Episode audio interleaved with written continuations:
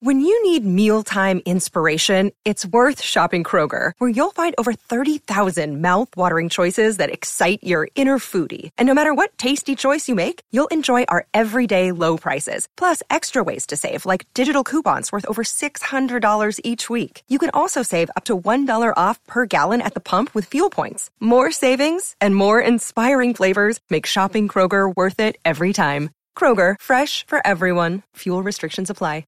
What makes Wayne State the college of choice? With over 130 programs of study, it's the smart choice. With more opportunities to help define your future, it's the bold choice. With high quality hands on learning that will transform you into a career ready, in demand graduate. And as the region's lowest cost bachelor's degree, it's the affordable choice, including scholarship opportunities available to everyone. See why more students make Wayne State College their first choice. Get started at explorewaynestatecollege.com. Hello and welcome to episode 38 of Pat Rooney. And I'm talking to Anne Gildea, who is one third of the Nualas, the comedy trio, all girl musical group called the Nualas. She is one of those Nualas, and Anne Gildea um, wrote a book called I've Got Cancer, What's Your Excuse? which is absolutely brilliant read. Not just about her her dealing with um, uh, breast cancer and a mastectomy, but also her life growing up in Sligo, uh, having uh, started off life in lovely Manchester and then been transplanted to the middle of a bog in Sligo. Great book, actually, very funny and very sad and very riveting. Um, I'm a bit distracted at the minute because I've just done a whole interview with Simon Delaney, the actor, presenter, brilliant, um, talented man, and I just found out that the uh, technical difficulties, due to technical difficulties, the whole interview doesn't exist. So we've just chatted for an hour and a half or around that. Uh, it was wonderful. We talked about Steve Coogan, um, his work on uh, working with Steve Coogan and his work on Moone Boy, his work as well on The Good Wife, which was an amazing interview. It's an amazing interview, but you will never hear it uh, because it didn't record. So I'm a bit deflated, a little bit deflated. But Simon, the professional and just decent bloke that he is, is going to come in to me next week, and we're going to t- we're going to do the whole thing again. The only thing is, this time I'll I'll have done so much research. I'll have done an hour and a half of research on Simon's life by actually talking to Simon himself. So uh, I'll be well up on it, everything. But it does feel weird. I, I, think it would be weird when you're talk, asking somebody the same questions that you asked them last week. Well, nah, I'll probably forget. If I drink enough, I'll uh, I'll forget. Um, so yeah, because I'm heading off to uh, Azerbaijan on uh, Friday to do a gig in Ather by Bleeding Jan, and I. Uh, I'm do- it'll be expats though. I'm doing it with Ian Coppinger and a few other people. Uh, so I'm going to interview him when I'm over there.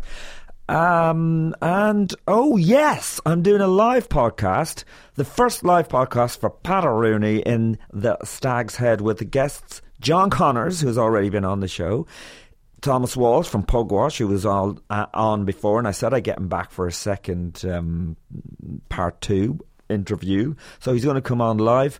And Amanda Brunker, three guests for the price of one in the Stag's Head. We're going to record it live in front of a live audience on the 24th of February, Wednesday. If you're a fan of the show and you'd like to give something back, to the show. Come along on Wednesday, 10 euro for a ticket, three guests. There won't be just, we'll record that. There'll also be a bit of improv stand up.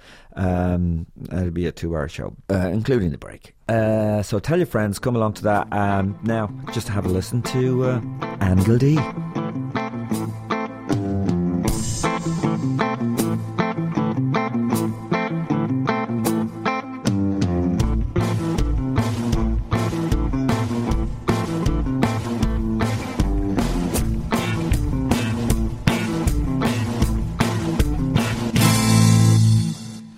Long? How long do you record? An oh, hour? we'll do about an hour, I say. Okay. Sure, it'll be great crack. Uh, um, well, so Anne, I've, I've listened, I've read your book, and it's amazing.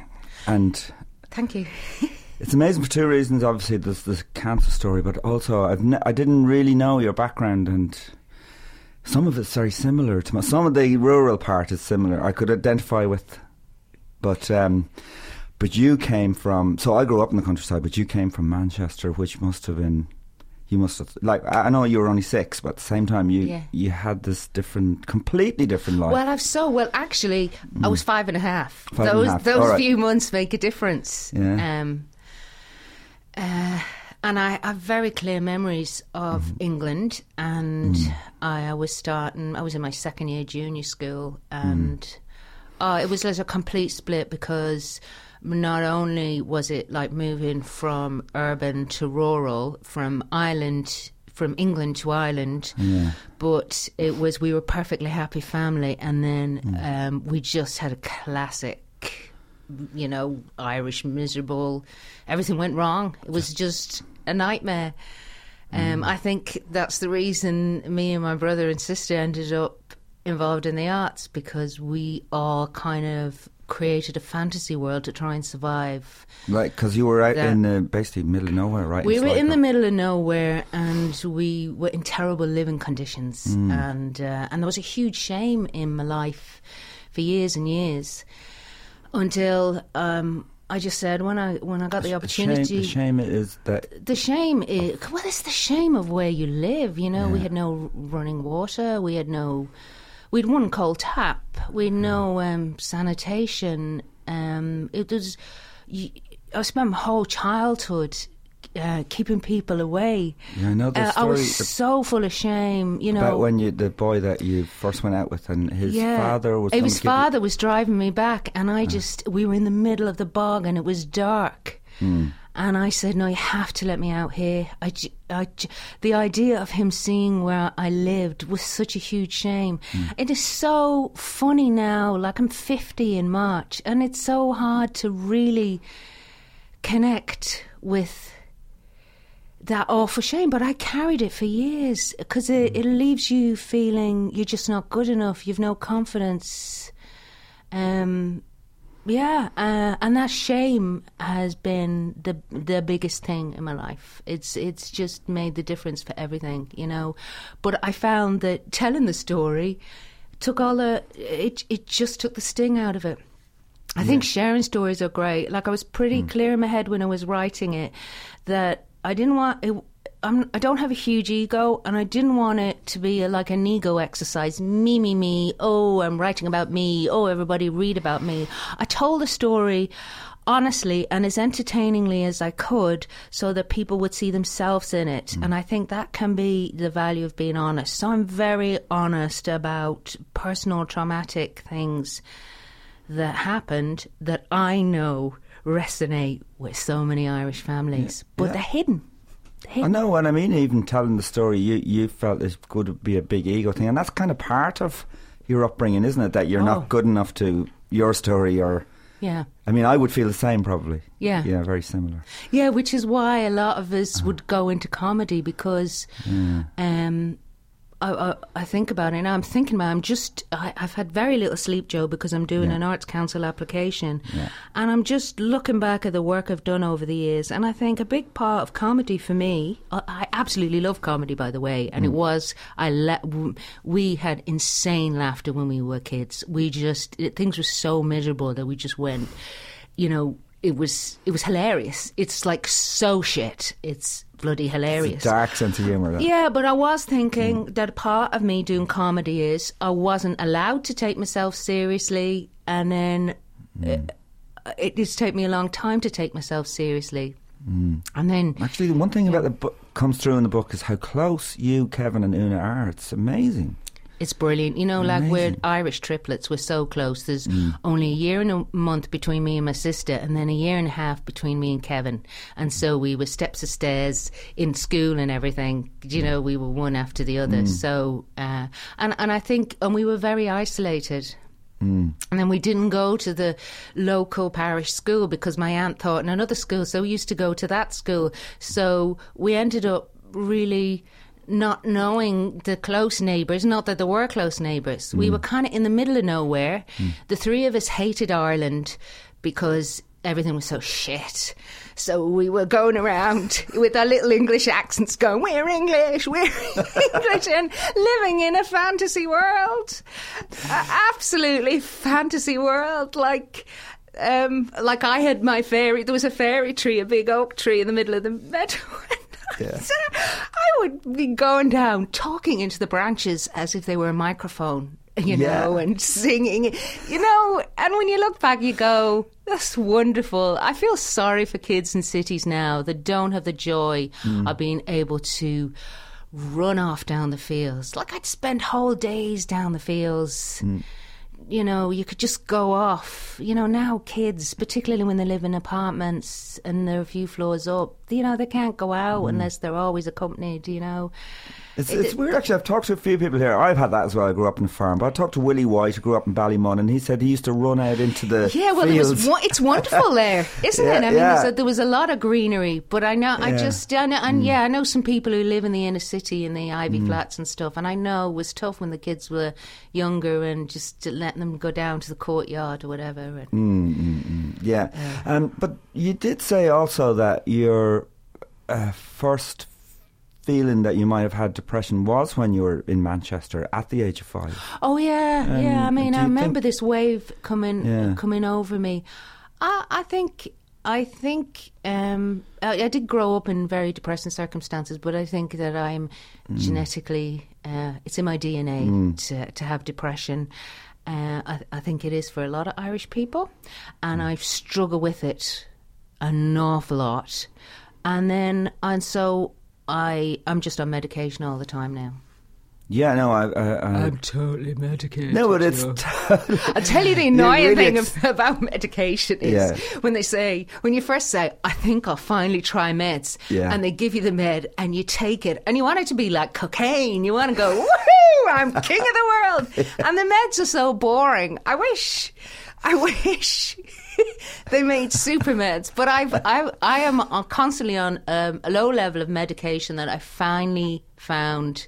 The one It's called Cymbalta, Yeah. and it it just keeps me on the even keel because I think if you suffer from bad depression, you're always a little bit afraid. I was talking to a young man I know, he's only 25, about it, and he suffered quite badly with depression, and he was just saying, I, I watch myself, and there's that kind of fear that you're just going to slip back. Hmm. And it, and it makes you lose confidence. Like i remember like working in rte and i was playing a political correspondent and was having to go into press conferences and ask kind of joke oh, questions. yeah.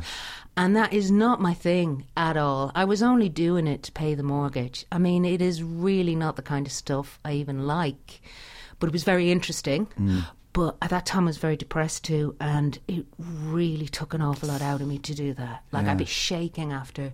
It really, you know, it really it took took it out of me. Well, I mean, it. imagine because you're not being yourself. You're going into a press conference pretending to be. to pretending to be, but I was asking the Taoiseach questions. Like, Yeah. like we'd go into, remember, um, it was during the election, and Bertie Ahern was having some sort of casual press thing in the Shelburne Hotel, and we went in with the crew, and they weren't saying that it was a satire, in big inverted commas, um, program, uh, but the uh, the press guy was saying, You're not allowed to ask Bertie questions. This is not a question event. This is more of a social event. So, no questions.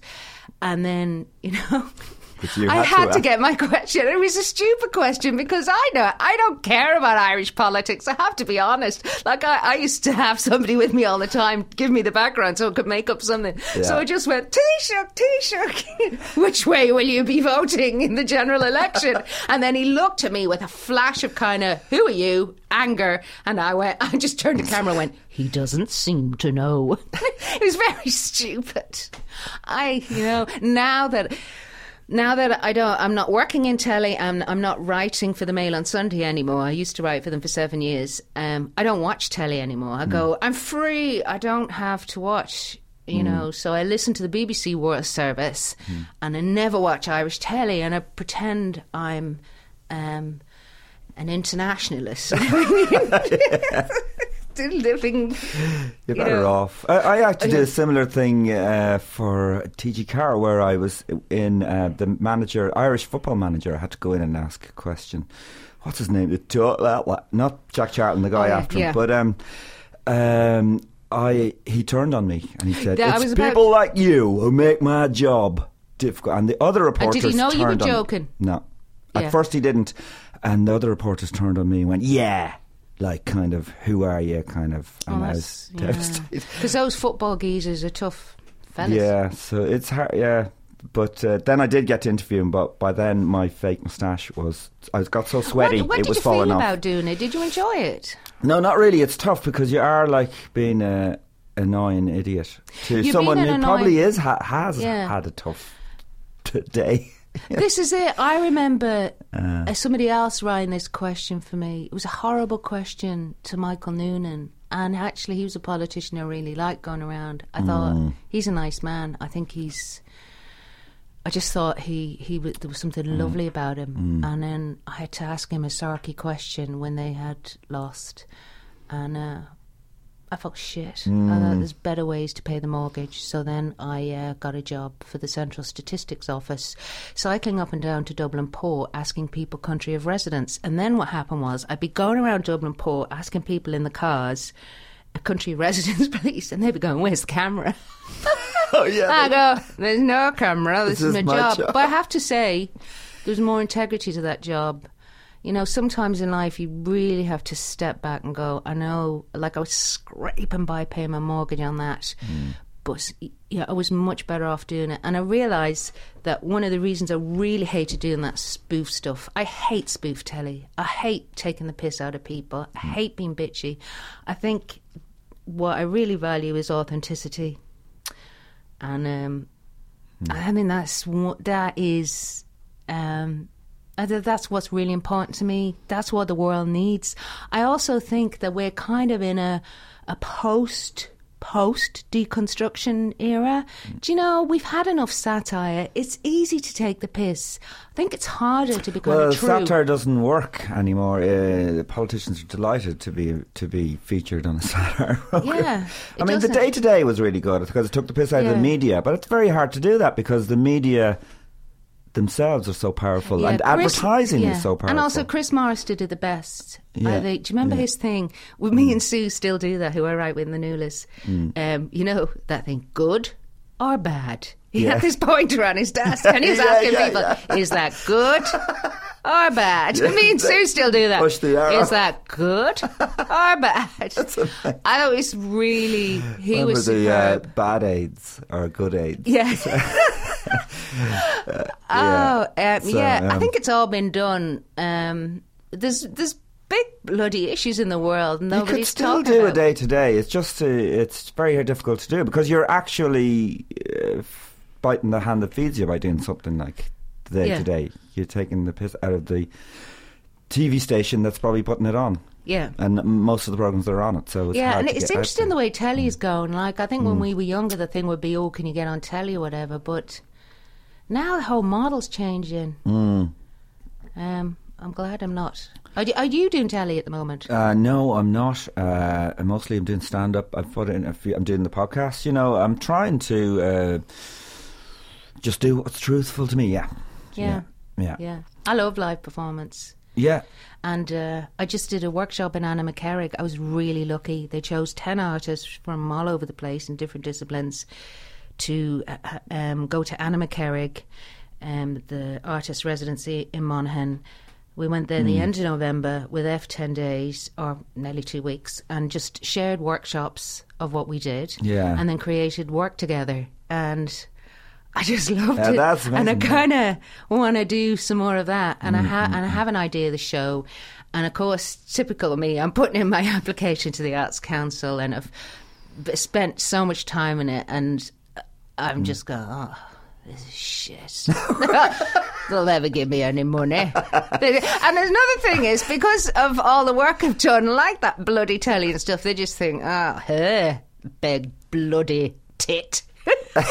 Been back again. I'm a tit. oh, wow. yeah. But when you uh, you you you um, Did you have a religious upbringing? I'm just trying to figure out was it a religious up uh, background? Your parents in even in Manchester because I know when when I was you when you got cancer, your mother's Oh, my mother is very religious, but she's Yeah. also very funny. She's not Yeah. one of those um, po-faced people. What? Well, I remember her telling this story once. Uh, Did you hear?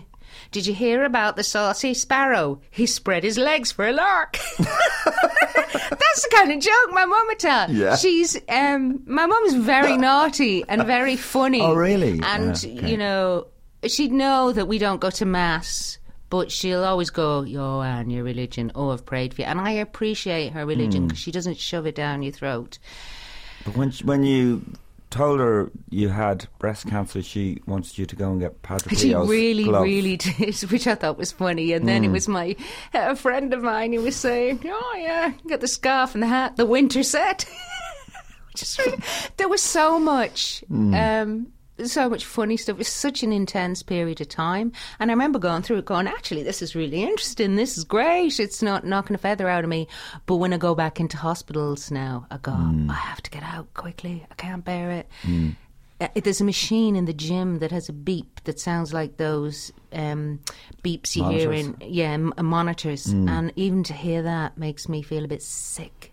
I'm so lucky. I'm so lucky. I I got over it because I know uh, my um, one of my oldest friends from Sligo years died uh, two months ago. Oh, really? Yeah, from cancer. Yeah, breast cancer. Breast cancer as well. Mhm. Um, yeah. That must be. This is someone that you grew up with, is it? Yeah, you know what, Patricia Dunn, she was the first person, you know, I was talking about shame. I used to, she lived 10 miles away from me. I knew her in secondary school. And I used to cycle out to her parents' house. And I remember sitting in a field on a hill and telling her about the situation at home.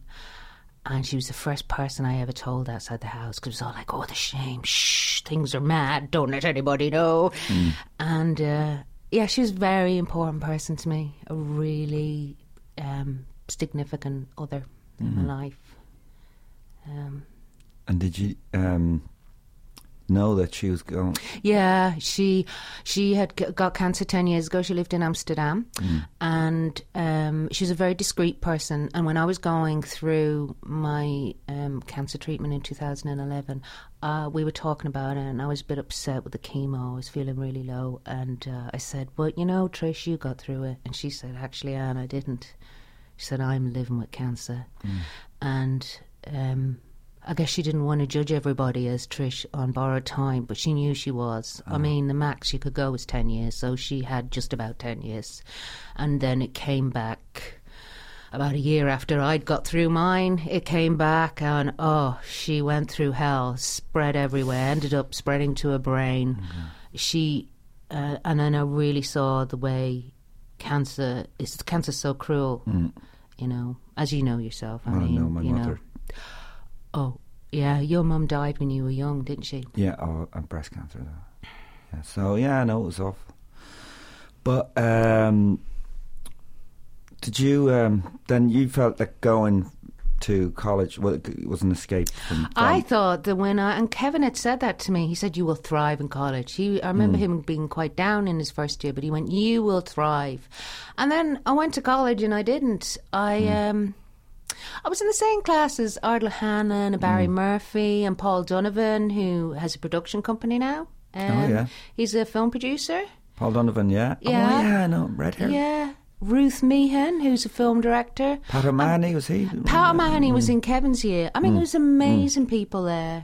Uh, Rita O'Reilly, who is primetime journalist. Um, incredible people.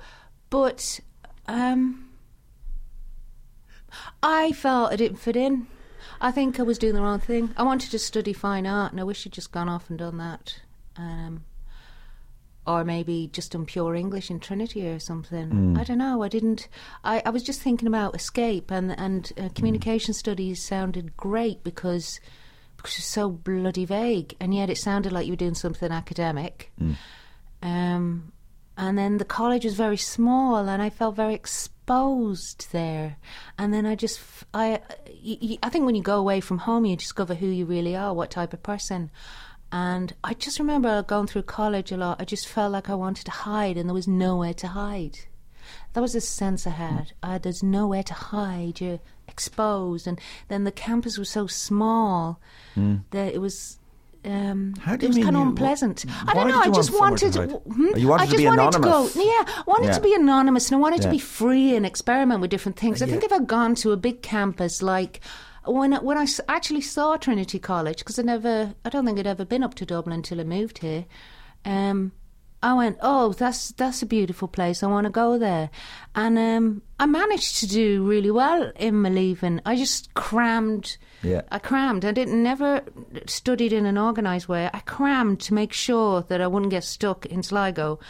And when And were you s- encouraged by your parents to study? Oh yeah, my mother Yeah. was very anxious to do the right thing, but Yeah. all her life she's saying that stupid course, that stupid course, because we were good at school and we could have done something uh, proper. Oh, yeah. You know, we could have. Mm.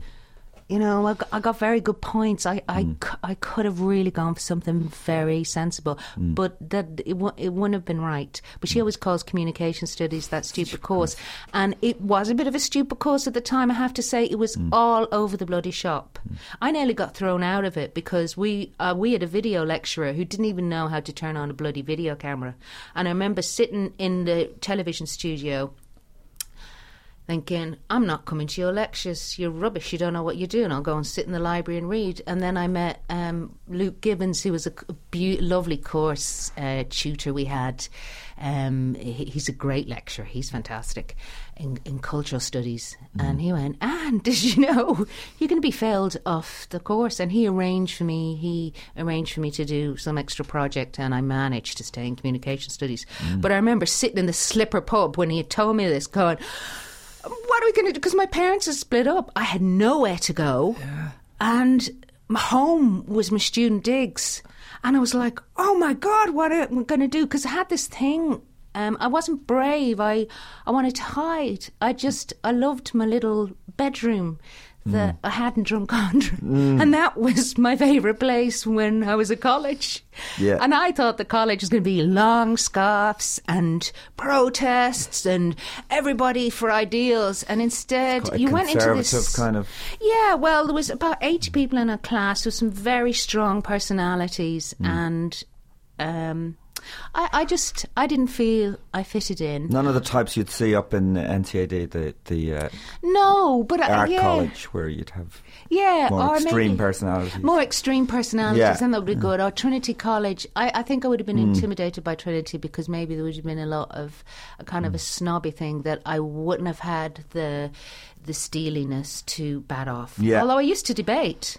Mm-hmm. I remember debating in the in the philosophical society, the conversation room of the philosophical society there. Oh, yeah. And I remember talking to Iv- Ivana Bacik about it, and she was saying, you know, you were great to do that because a lot of us in first year didn't have the confidence to be doing that. Uh, Like, I wouldn't do, I just liked writing, excuse me, funny debates. I, I didn't do any research. I remember, I remember going into Trinity College to talk about the, the unilateralists or the appeasers of the 80s, and my points were just pulled out of my head. I remember saying, oh, I had this point about um, how how you know if we get rid of our nuclear weapons, how do we know they are not stockpiling them in Russia? And then some poshy went, "Oh, point of information, Miss Gildea, they have satellites that can detect them down to stockpiles of 100 uh, warheads." And I went, "Well, they'll keep them in piles of 99." yeah, right. I mean, I managed to be both really lack of confidence and, be like really mad. That's mad. Typical comedian. yeah, I think it was it was total dysfunction that kind of found me in that area. Right. Um, But were your parents? Sorry, was there tension at home then before? Because you say they've split. They split up while you were at college, or they split up before. oh, your they split up before. Like my And, uh, parents. I mean, it's ugh, look at sure. It's all the past now, but they, Hmm. my parents, um, didn't talk to each other for most of my childhood. All right. You know, And it must have been because you, you. oh, Okay, the reason you moved from Manchester to Sligo was because the land commission were going to take this farm. small farm that your father had left behind Yeah, if I you mean- didn't use it. Yeah. Now, had you have you heard stories like that before? Did no, you know that that used my, to happen? The reason I moved from Galway, or my family, to, to Meath was because the Land Commission uh, were moving farmers from the west to, to Meath and Kildare as well. I think they were taking land from uh, old estates, English estates, Yes. splitting them up between farmers and moving them from small farms. And I think they were taking, say, they would have taken my father's Yes. farm left behind and added it to another farm and given it to someone who wants to stay Yes, in Galway. and I think but I didn't think they were actually taking land that somebody owned. If land was left fallow, Yeah, yeah. the neighbours could put in and say this land has been left fallow Okay. and we want it divided up between us and it goes right back to the foundation of the state and De Valera's idea of this little insular agrarian nation with everybody farming and Yeah. this and um, I th- the land commission's gone now thank god but Hmm. I think it ruined a few people's lives We've made our lives better, actually. yeah, well, we I, I remember there was an Meath. old, old. Um, I was about to say that good land in Meath, good Mandanley. We, we yeah. swapped, we ditched the sheep and got Friesian cows for milking. Yeah, I would take a Friesian any day. Yeah. Um, I love all the, the names you had for the cows, actually. oh, Whiteheady and Mrs. Tumminess and Yeah. Kinnegad with a cow Kinnegad, call. We're yeah, very yeah, long. Yeah. the Why cow- Kinnegad? Because my uncle, I had an uncle who was. Um, he was actually the chemist in, in Kinnegad, my Uncle Hmm. Paddy, and he had a farm too, and he brought that. The cow came from Kinnegad. Okay, okay, So we called it Kinnegad. we had a cow called Walter because she she just went from Yeah. foot to foot as she was being milked. Can I ask you, uh, did you find this? Cows really have each of their own personality. oh yeah, definitely. They yeah. really do. And Yeah. do you remember Eddie Izzard? There was a big thing uh, when Eddie Izzard was writing his first thing for You wrote a telly. thing called cows. and he wrote a thing called Cows. I never saw And it. I remember, I remember seeing it because it was a massive failure. Because well, well, it's not his style of thing to do that. But they were like East London cows, and posh cows. There was posh cows, and there was like the working class cows. Yeah. Um, but I was so disappointed in it because it didn't. The, they didn't ca- capture the funny essence, essence of, of a cow. Yeah. cows are really funny. Ah, they're lovely. They're brilliant. They're lovely burps. You're looking at them, Yeah. and I, I And say the way they're always chewing away because they always have the cud to chew. and yeah, and then you're hearing their burps and they're Yeah, so smelly. And that cow, Whiteheady, like when I think back, it was so cruel. Like she'd have the calf. They did this to all of them. They'd have the calf. They'd link the calf a bit, and then the calf would be taken and put in a pen. And I remember sitting in front of Whiteheady after she'd given birth, and her licking me. yeah, Um, she was Uh, such a lovely cow. because her calf had been taken away. Yeah. and they call to each other. Oh, it's so sad. And did you teach them to to? Yeah, I put my hand in their uh, Milk mouth- replacer. their teeth, l- toothless mouth, Yeah. and and stick it down into the. Uh, well, no, we used to Yeah. take the beestings, which is the the breast milk Yeah. from the Yeah. cow, and in a bucket and bring it over. It wasn't milk replacer. Oh, all It was right. the yeah, real yeah. Yellowy, thick all right. Well, I have. don't remember that, but I remember we then have to teach the cats when they got a How bit bigger how to drink. Yeah, And yeah. then um, we used to love standing when we were kids. I just remember we used to love Yeah. standing with the backs of our legs to the calves, and then they'd lick the back of your legs, and it was lovely. but then your jeans would be all wet and smelly. There was a lovely calf we had. One of the heifers gave birth to a calf and just walked off and left it. Just had no maternal instinct, obviously, and was premature as well. And I picked that calf up. It was tiny, like a little dog. It was so small, mm. and picked it up and brought it in to the shed. And that calf was like a little pet. It was amazing because And then they have to go. And then yeah, and then the first time the calf turns is when you dehorn them and they realise, oh, humans can hurt you. Oh, and I also I hate when they squeeze them, as they call it. Oh, With that squeeze. horrible. The big thing. This Big is when they castrate them, basically. Yeah. Yeah, and you see them squealing with pain. Yes, it's awful. Uh, I th- um, I keep when I talk about this, I feel like becoming a vegetarian because they are treated appallingly. Yeah, I know, and I'm not vegetarian either. Mm. Oh well. Let's move on. the cows. Anyway, so when you when you left uh, college, did you go immediately to London? Yeah, everybody Yeah, went to London. Yeah, yeah, yeah. I went over to London, um, and then there was a whole bunch of us um, from college who got um, temping in British Gas. Mm, mm, mm. And I didn't know what I was going to do, but oh my god, that was so. I find working in an office so boring. Mm. And there was one job everybody hated, which was just going through the files down between the filing cabinets on a wheelie chair and mm. I don't know, filing. And it was quite dusty and everything. And I used to love doing that because all I was ever doing in that office was looking for spaces where I could look like I was working and I'd sleep. Yeah. That's amazing. I would sleep. You love sleep. Oh, oh, yeah, big sleeper. You love sleep, yeah. I also remember another thing. There's Yeah. a girl called um, Fiona Goff who's become a radio producer. She's uh, she she is a radio producer. She Mm. worked for years in the BBC. I think she's back in Ireland now. Actually, I know she is because I tweeted her ages ago. So I Mm. think she's working in RTE. But I always remember it's the time of the fire on the London Underground, Mm. and then she was applying for the producers, the postgraduate uh, um, producers course in the BBC. Mm. And I remember interviewing me over the toilet. In, in British Gas to make it sound we were on the Oh, underground yeah, yeah. together discussing how we were traumatized. She was interviewing me about I'm a commuter. You know, you've been traumatized by the by the underground fire.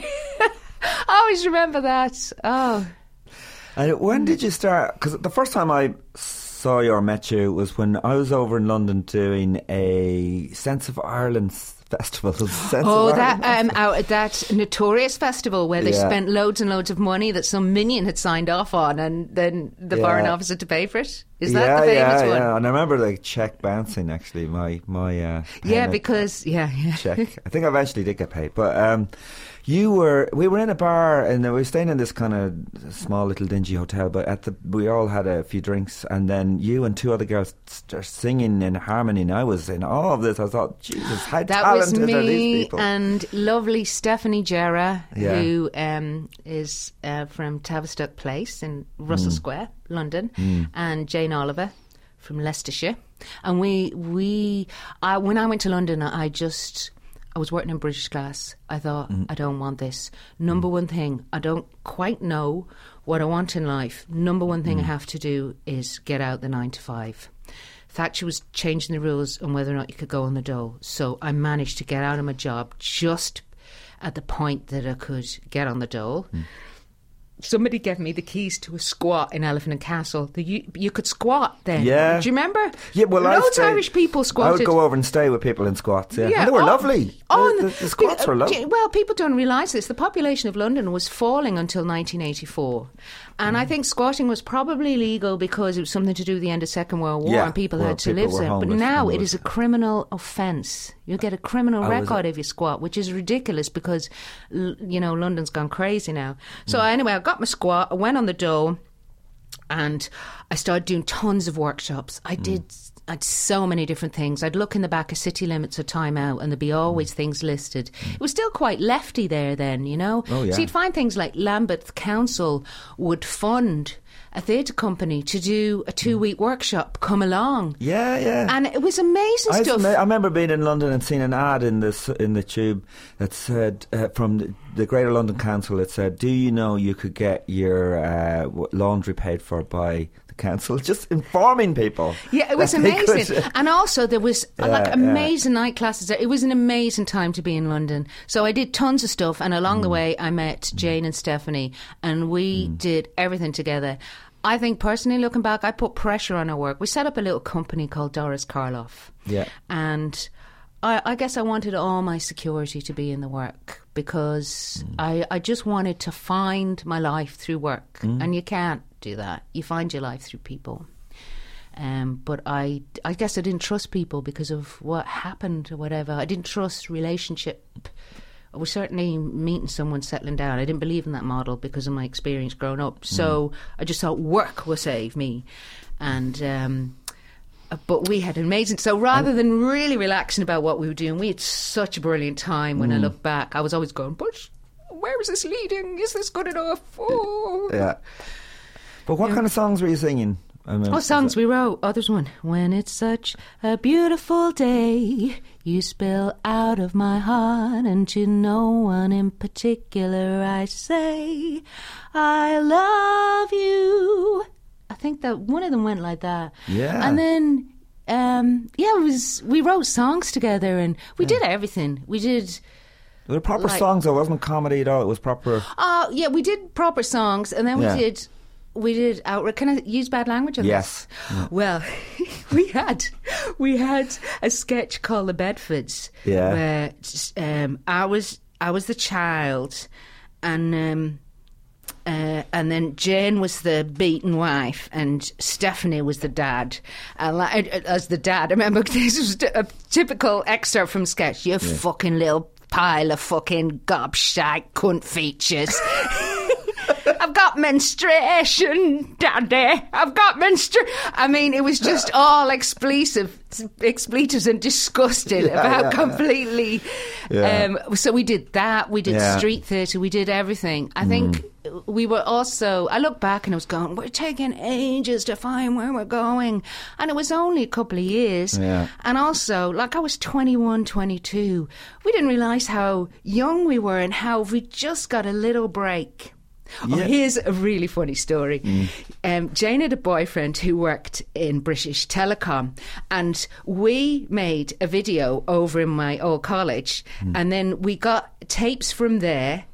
And they were, it was kind of Whicker's world of telecom. There were corporate videos done for British Telecom. Yeah. And we were wiping the tapes. We get, we get, a friend of mine was wiping the tapes, and then we were putting, he was putting on our videotape oh, of yeah? what we'd recorded. and we were sending them to TV stations. But the stuff we'd recorded wasn't good, so nobody was getting back to us, except one guy in the BBC was really trying to contact us. Call me back now, call me back, whatever. Mm. And then we said, Oh, it's great you like the stuff. And it turned out that he the tape hadn't gone onto his tape and he was interested because it was Alan Whicker's world of British Telecom. And he thought it was like some really avant-garde thing we were doing. And then we said oh no you've got the wrong tape. And then when we sent him the tape of what we'd done he never got back to us. Oh, and I remember, I, you know, all that time in London, I was going, oh, I just want a break. I just want to, something to happen, and then I'll be happy. Then I can be secure. Oh, yeah. And now I look back and I go, that was the most brilliant time. I, you know, Mm. I. I was living hand to mouth and I didn't know what was going to happen in the next five minutes, but I did so much. Mm. I mean, Jesus, yeah. And then you started in stand up as well when the stand up scene was just Oh well, like I, of, I did uh, workshops. I, I yeah, toured yeah. England with the uh, youth theatre thing. Then we were doing a Greenwich's cabaret. Then I ended up going to Moscow with the youth theatre company when it was still communist. It was amazing. And then, yeah, then we set up a thing. Then we were doing we were doing mad um, sketches. There was all these mad Hmm. cabaret clubs at the time, not just stand up. It was it was a wonderful time. When I Hmm. look back, it was a wonderful time in London.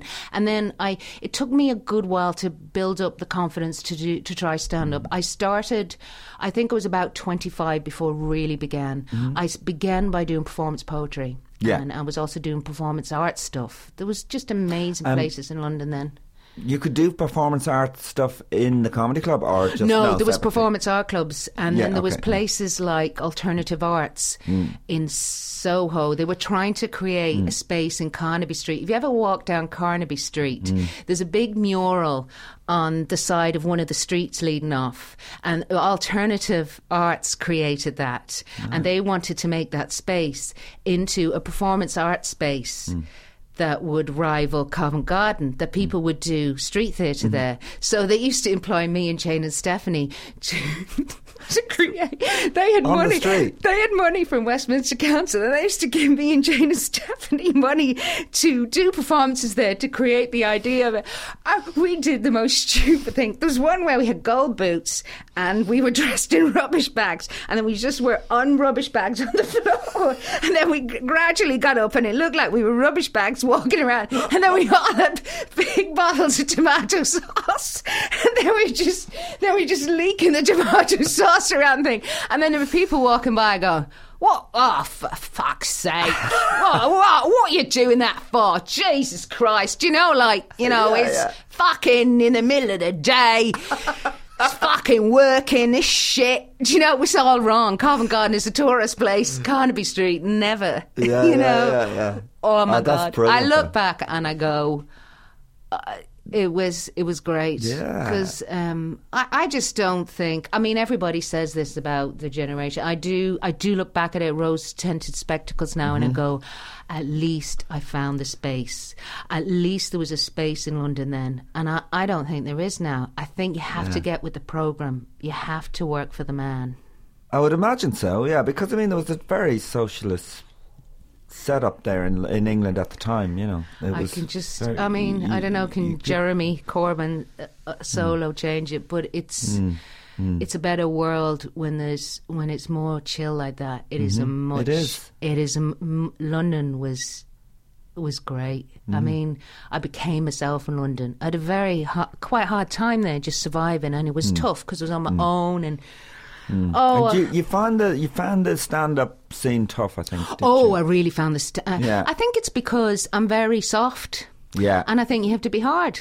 yeah. And you know, they blather on and on about women in comedy, but I think for me, um, it's just that the aesthetic is quite male. I think. I think so. Do you know because it's generally would slightly changing Yeah. now. Oh, it is changing now, which is great. But I would fi- I would think that the women who were doing stuff then were quite ladsy or chilled. Like oh, when I started out, um, Jo Brand. Yeah. Was but she was the sea monster. Do you remember that was her first name on the Oh, was circuit? it? Yeah, I was saying it to someone the other day that when I heard that Jo Brand, the the, the sea monster, she was going to call herself by her real name, Jo Mm-hmm. I remember thinking, oh, that's really silly. Everybody knows her as the sea monster. Really? Now she was fantastic. Yeah. you know, brilliant, and uh, she was really chilled out. I, I'm a more raw person and Yeah. a more loony, and you know what it's like. It's a kind of um, it's a different style of person who was doing comedy generally. Like I started out with Alistair McGowan. I knew um, Harry Hill, Mm-hmm. Um, all- those guys. You know, But you say that one uh, show you did and you came off stage and the compare, I think that might be his line. He goes, "She was all right. I'd fuck her." That was the oh, line. that, was Jeremy Hardy. Like I remember Jeremy saying, Hardy, Malcolm Hardee. Malcolm. Sorry, not Jeremy. Don't say Jeremy Hardy. Jeremy Hardy isn't he the, the, most one? right on guy. Yeah, little greying Jeremy Hardy never- going, oh, do funny about political stuff. Oh, I want to teach you. Ooh, do I want to teach you? Or do I want to do comedy? Yeah, yeah, do I yeah. want to be a lecturer? Or am I doing a show? Jeremy Hardy, yeah. Oh, he, he did a. He would uh, have collections for the Birmingham Six after his gigs, which was very no, good it him. it was great. And Mark But- Thomas, he, Yeah, I'll yeah, tell you, yeah. Jeremy Hardy was always nice, and Mark Thomas was lovely. Yeah, yeah, He was so nice. um, What's that guy with the quiff? He used to do Buzzcocks. Oh, ma- uh, Mark, Mal- Mark Lamarr. Mark Lamarr, yeah. Yeah, bollocksy. Yeah, horrible. really? No, not really unfriendly. Uh, oh, yeah, I remember the nice ones. You know, Mm. you have to be nice to people when they start now. Well, uh, yeah. What, you're what not- I would be. You wouldn't be. No. well, you could be. No, I don't- I- you no, know- you do. You do. You do. No, I think tell you, uh, well, you know, one thing I loved, I used to love when I come out to Ireland and you could get up on the stage of the comedy cellar and do anything, Hmm. but there was a decency because you'd always get a bit of the door. Do you remember yeah, that? yeah, yeah. Of course, it's split. And I yeah. just thought that's so nice because I remember years ago, I knew Alistair McGowan Mm. and I was doing a show, and he went, "Oh, come, I'll." Um, he was coming down to see me do a show, and um, and then he, he said, and he brought Harry Hill along to see the show too, and then we went to the club, and it was in Streatham, and. There was hardly anybody there. So the guy was running saying, Oh, Alistair and Harry, can you do the show? And Anne, you do an open spot. So, and then Harry was going, Well, I don't have my shoes with me. He didn't have his special shoes. It was the first time he went on stage without his special shoes. Right. So Harry went up and did his stuff without his special shoes. I did my shit open spot. And then Alistair closed the show, and they, you know, they were they were great. Do you know Alice did all the voices, Yeah, yeah, no, slick yeah, and everything, yeah, and yeah, Harry was yeah. just funny and Yeah, clever yeah. and grounded, and I Mm. was just, what am I doing with my life? Ooh, find me funny, find me funny. I'm a very dysfunctional person. I'm trying to do this. I don't want a proper job. That's why I'm here. I was just kind of. Dealing, getting by on mad energy, and Yeah. but I always remember that the guy around the club at the end, he said, "So okay, here's a, thanks for doing the show tonight, just keeping the club going." And here, and I always remember there was thirty quid, and he handed it to Alistair, and Alistair gave it to, to Harry Hill, and then he went, and I'll, I'll get you back with the other five when I see you again. And I was standing there, and I remember, and it, it's it wasn't meanness. It was that's just the way it's done. When you're doing an open spot, you don't get You don't paid. get paid, yeah. But the thing was that Alistair was doing loads of voiceovers and worked for the BBC and working on Spitting Image, so he's fucking rich. And Harry was a doctor, you know, he trained Yeah. as a doctor, and it was, you know, they were both nice English middle class boys who went, and I was, I was uh, uh, like going hungry. Yeah. And I remember I had a bike at the time, and I was cycling back to Elephant and Castle after after the gig, and I just remember cry. I remember crying all the way back uh, because I just felt this huge. I really miss Kevin, and and Barry and Idle never kind of felt knew how much they meant to me and what the cellar meant to me. And They meant a lot to me to, to have that feeling of of going home. And I remember just cycling all the way back, crying the whole way mm. and uh, feeling really alone and go and it was it was all about that tenor and it was it was just th- that tenor meant Ireland and what was wonderful and supportive about Ireland. that you would get paid a tenner. Yeah, well, no, Or that- whatever it was. no, that you would. There was that sharing thing. There was Sharing, a different environment. It was just mm. Mm. tough. It was just tough. In a, and that that incident seems to express the difference at the time. Of course, it's got it's gone like everywhere else. Because I remember when I finally hmm. moved back to Ireland.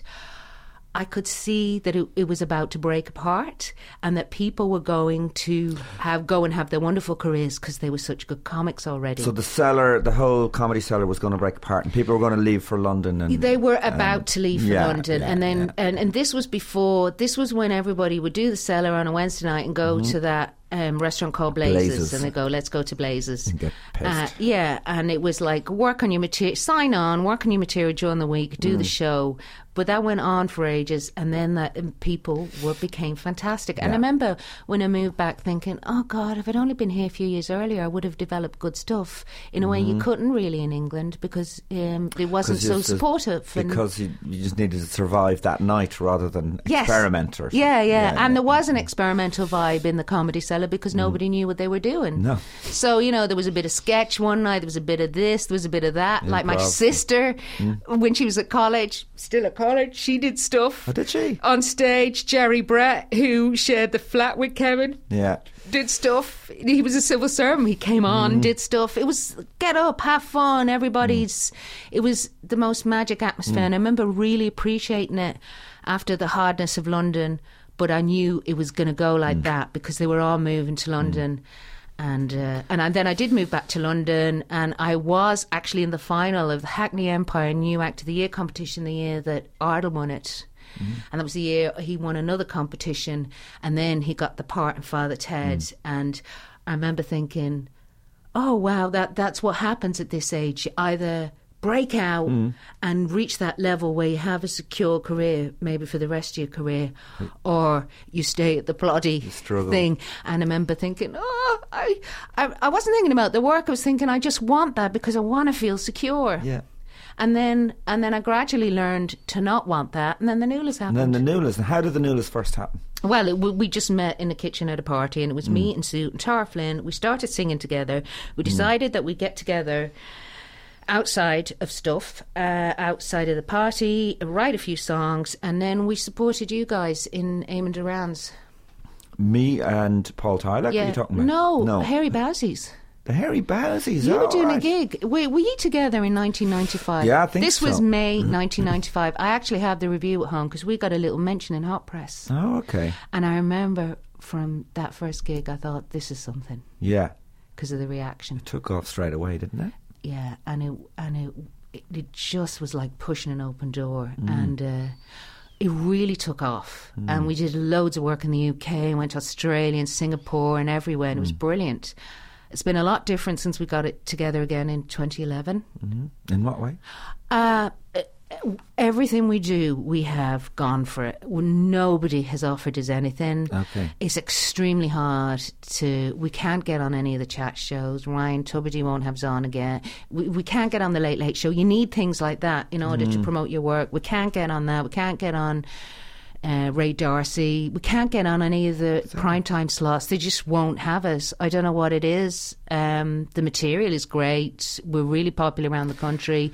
There's a very Um, And Yeah. uh, a s- strange thing that happens, like when you're when you're young and you burst on the scene, even though you've only been writing comedy for two weeks, you'll probably get straight on TV. Didn't you not find that? I I remember getting reviews. Me and Paul Tylak were ridiculous But reviews was- in the Irish Times, like the future of comedy. We were very average when you think back on it. We were Ah, like, I'm sorry, but you Uh, guys were genius. I remember seeing you in a club downstairs in Dame Street. Write it down, write it down. I loved you guys. You had uh, an anarchy. A devil may care genius thing, and you know when you were doing your sketches together um, at the Cellar Twenty Fifth thing in Vicar Street, oh yeah, yeah. absolutely hilarious. What were they? What was the one? The holiday one? Or? The ads: tired, lonely, depressed. Fuck off. We're fuck off airlines. You can fuck off to anywhere around the I world. was backstage just going. That was like some of my favourite stuff of the night. I was, it just makes me so happy. Right. It's so funny. No, I think you were brilliant, but it is true. There was a lot less stuff out there. There was a lot less people in the world. There was a lot less people in Dublin. There was a people didn't hmm. see comedy as a career then. Hmm. Hmm. You know, now it's careerists. And now also, I find the atmosphere's changed because there is uh, a comedy agency here. Um, and uh, like George W. Bush, they seem to have um, this thing you're either with us or against us. Very strange. And, uh, and that's know, created yeah. a certain Yeah, atmosphere. schism between people, and and also when the festivals come around, you'll find that uh, an agency that has a big act will have the power to Yeah. bring all their little acts on, Hmm. Because that's the way it goes, isn't it? It's it's not. It's, It's business rather than show. Yeah. I don't think it's nice in a small place, and it wasn't the ethos that began comedy. But, no, it but wasn't. That's, No. you know, that's just the way it is. Hmm, Um, I, yeah. And then so the Nualas just kind of you stopped doing it, and then took we stopped doing it uh, because do you know what? We just were on the road so much, and there were so many ups and downs. Um, you know, breaking up. It's hard to work in a trio, Hmm, and um, It's hard to work in a double act as well. it's very There's hard working with people. Competition for laughs and things, or ego, and I don't know. Mm. I, f- I find the ego is less. I would have had yeah a bit of stage ego going. Oh, you're not having that line. I wrote it. Now I Mm. No. don't give a shit who said writes Yeah. it. You know, get the laughs. We're all one act. Nobody's looking at you, looking at me, looking at wow. It's a package. Mm. Um, we, we, we did it to death, so we had to stop. And also, we never got the big telly break or anything that gave us a little bit of a break from being on the road. Mm. Um, so we stopped it. But then um, I think I, I, I kind of missed it then after about, it took about eight years to miss it. Mm. And, when then, you re- started it up again, is that when you realised Yeah. you had cancer? then? yeah, I just, we just, yeah. we, we did our, our reforming gig. Mm. It's so funny because we, we I just went out to Pat and I said, "Look, will, will you put put us on in Vicar Street?" And he went, "Oh yeah, well, yeah, yeah." and then, Yeah. and then, well, I think part of it, in fairness, was it was the height of the recession. You know the way it works in Vicar Street. I mean, the, the tickets are twenty quid, a twenty five euro a pop, but still, they have you have to sell out to make money, and we didn't sell out. We'd about we'd nearly eight hundred people in, but.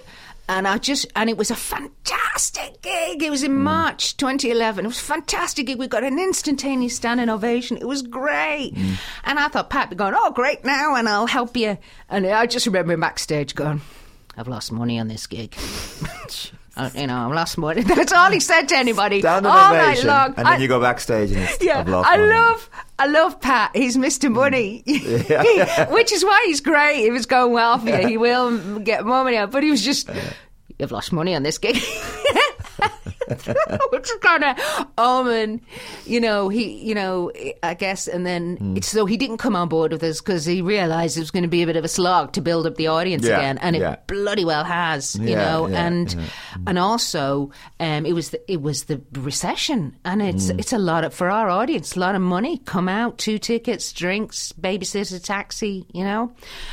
Anyway, that was March 2011, and then Oh, True. in um, July Yeah. the seventh, I was uh, diagnosed with cancer. Yeah. I went over to um, Brendan Dempsey and Andrea married his uh, lovely wife Andrea. Mm-hmm. Went over to London for the party, and um, uh, that was on a Sunday, and I was diagnosed on a Thursday. Wow! Big shock. to be told, and then having been through it all, um, you just realise it's so common. I thought I was too young to get it. I had so many misconceptions, but you know, it's kind of good to talk about it because now people go, it's round. And look at all the David Bowie died of cancer. Your man from the Eagles. Everybody seems to be dropping. So yeah. Um, initially, did uh, you get the impression that from the uh, the first treatments you were actually kind of excited about the treatment? I was. something? I you see, there was I was I'd been really depressed, Yeah. and uh, I you know have to. I wanted to die. I've- I wanted to die, and I was kind of going, this is going to be a lovely segue out. And I had triple negative cancer, which is a type of cancer that, unless if it doesn't respond to chemo, can be quite hard to treat. Mm. And also, a very big tumor, and the, and the consultant was always going every week. He was feeling it when I went in for my chemo. He's going, oh, it hasn't gone down yet, and. I remember being sad when he finally said it's going down, but that was just depression, you know, The- because depression, I, I'd never realised this, Anne, and it- I wouldn't say I'm, uh, I'd see Mm. you around it. It was really, really, really dark depression. And you were Really? actually suicidal. Yeah, and uh, before in Mm. the past, I, you know, smile a lot. Just did, that makes you Mm. feel good? But I had gone through a phase of uh, terrible bleakness. Mm. Um, the people, oh, it's it's just terrible. It's a terrible affliction. So the cancer helped me get through that, and then when I, you know, because I didn't want to die. get through It did. It, it really did because it, I was so involved in the treatment and it was so Hmm. all consuming that it kind of bumped me out of that. And Hmm. then when it was all over, I found myself getting depressed again. And I thought, okay, I'm alive. I really have to take responsibility here. And I had said that I would never try medication again or counselling because they hadn't worked and I'd kept falling back. But I went into both. Well, you Again. say I think it's because the treatment for the cancer was so good, and you trusted that treatment for the cancer. You trusted the medical people that you thought, why why shouldn't I trust them to medicate my depression? That's right, but I did. Yeah. But I draw the line on the advice I give in the book about I even went to a psychiatrist because Yeah. she um, said because you've recurrent um, depression, I suggest you also go on lithium, Yeah. and. Uh, I, I went on lithium just before we went back to the Edinburgh Festival, and oh my god, I put on loads of weight. Yeah. I felt like a zombie. I uh, I was having anxiety, uh, panic attacks about forgetting stuff. It was absolutely horrible. Mm, Uh, I don't know about that advice taken. Lithium is, f- you know, it's a metal, okay, and they say that if there's, they found that it was l- a, little bit of lithium in a water supply, the whole village was very happy. But um, no, a, a lithium didn't work for me. But I'm just on a low med now, and then I was in counselling for a couple of years, and then it was quite funny because I used to be going into the counsellor. I'm so unassertive, you know, and I guess she was trying to make me be more boundaried, but I'd be going. Um, so I think I'm. I think I'm kind of ready to finish up now. She'd be going, no, no. What we need to do is. We need no. You One week should be going. No, we need three more wrap up sessions. Yeah. And then she'd be going. No, we need five wrap up sessions. I'd be telling Sue, who are right within the new much list. do these cost? Yeah. Oh, it was expensive, but I'd be telling Sue, and Sue go, "Ah, no, she needs work done on her car." That that's all that. that's all that is, Anne. Now, seriously. I did find the counselling amazing, but two years was quite enough for me, and that was when I was still writing my column, and then I lost my column, which is so funny. I just wrote all about the cancer, and I've been let them stick me on the front of the paper, even though it was hugely embarrassing. Jesus Christ, I'm so a whore. Just go, uh, do what you want. It, at least to secure in my place in the paper, and then um, and then they let me go. Um, And uh, and then it was so I was kind of going, oh, I don't have the money for this anymore. Do you know the counselling's very expensive? It's very expensive. I found that. I've done a good bit of counselling and thinking, and they do encourage you to come back. And, They and they keep might telling even you, say, yeah. uh, I think we should do two sessions a week. And you're like, they're Yeah. earning more money if I, than I go- do on stage. I Or mean, if I was really upset and crying, she would go, mm, "Do you want another session this week?" Mm. And by me going, "Yeah, I'm upset," and the other bit go, "Fuck off!" Jesus Christ, 120 squids in one week. I know. no, you I know, know it it is. it is helpful, but that the I do balk at the how expensive it is. Ah, well, it's not as expensive as America. Yeah. and really. anyway, you don't. You need a bit is good, but um, I, I don't need to do Mm. just it again. find some friends that you can talk to. Well, this is They're the mu- whole thing. Pay them half the price. Well, you see, another big thing is that a year and a half ago, I finally met a partner, Yeah. and uh, and he moved in with me, and that um, has made all the difference to my life. And you know, I always wanted cool. to meet someone I could settle down with, and I never did because I'm mad. And no, I found that in the but that that uh, you really never had met someone that you felt you could be with. Is that correct? Or you even Yeah. like you've? There was and I was Mm. mad, you know, and it was, you know, and uh, I was kind of a bit of a free spirit, and Mm. um, I, Well, I wouldn't say even settle down with it actually, but you never felt you, you could even no, I don't, I don't. open to someone or Yeah, be yeah. open with someone. Yeah, and I think maybe it's thanks to cancer and Mm. counselling and blah. Anyway, and Paul is as mad as me. Yeah, that's And uh, no, it's great having someone. cool. You know, it's and that makes a huge difference. I Mm. some people go, "Oh no, it's great being single. I love having my own space." But I've had my own space a lot in my life, Mm. and I love sharing my space with him, particularly because I'm a complete slob and he is the tidiest person in the world, and there's actually more space in the flat now that he's moved in, and. uh I love him, and now my fear is that he'll get sick and die because that's what happens to people when they're around fifty. They just suddenly they're there one minute, and actually, I'm saying that because one of his best friends died suddenly last week, Really? and uh, yeah, out of the blue. So that's the, yeah, that's the realities of then getting older. It's funny looking back. You think you're going to be young forever, don't you? Mm. You know, we were the young ones. Like I look at you, Mm. and I see you and Paul. What were you called? The Quack Squad. The Quack Squad on this. Do you remember there was a club on Dame Street? I remember seeing you there. Mm. Yeah, we mad we- little the underground. Yeah, we Yeah. we did a. It wasn't a comedy club, but we did a comedy night there. Yeah. Ah, and you just go, oh, us. And then I don't know, you know, is there a great scene now with the young people?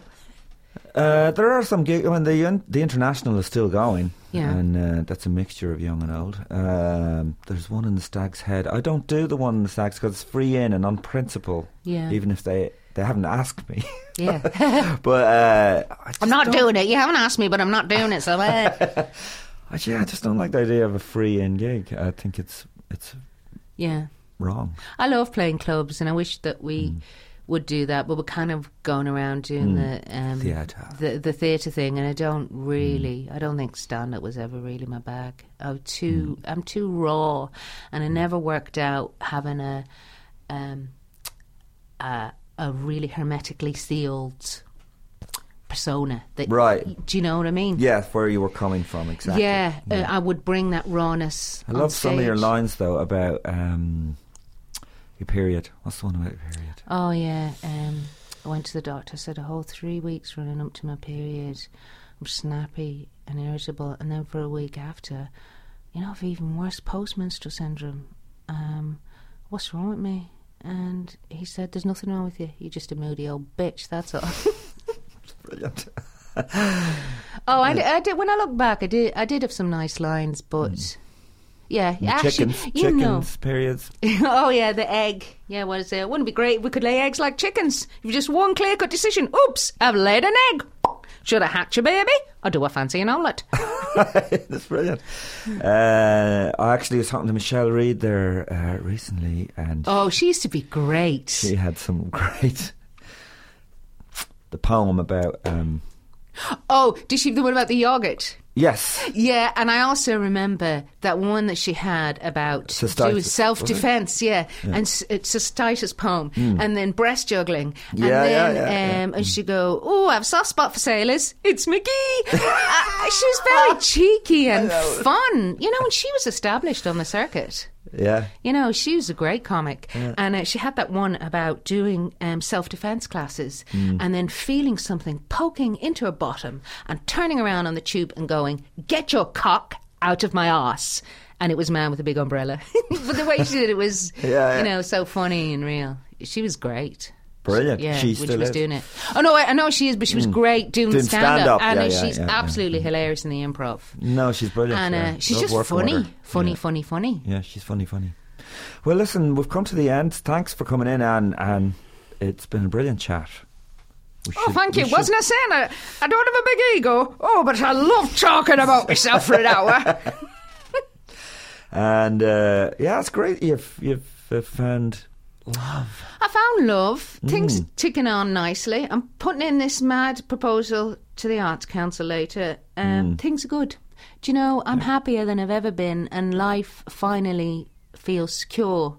At 50, I can say I finally feel a security that I almost never felt ever before, except when I was five and in England.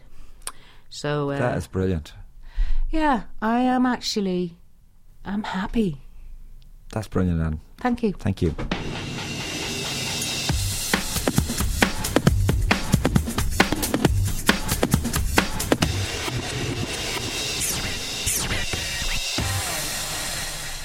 Yeah, hope you enjoyed that. Um, I uh, would like to thank uh, the producer of the show, Andrew Maxwell. No, Andrew Mangan. Yes, of course, that guy that produces it every week, uh, and uh, just mixed him up with the comedian.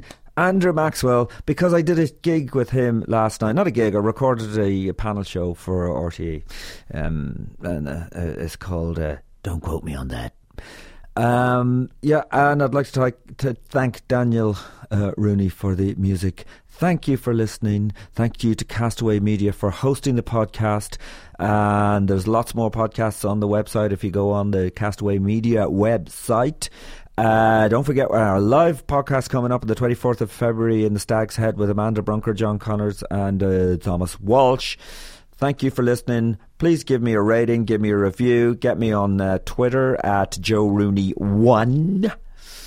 And my website, www.joerooneycomedian.com for any interaction, be it good or bad. Give me a shout. Okay, I'll be talking to you next week. Bye.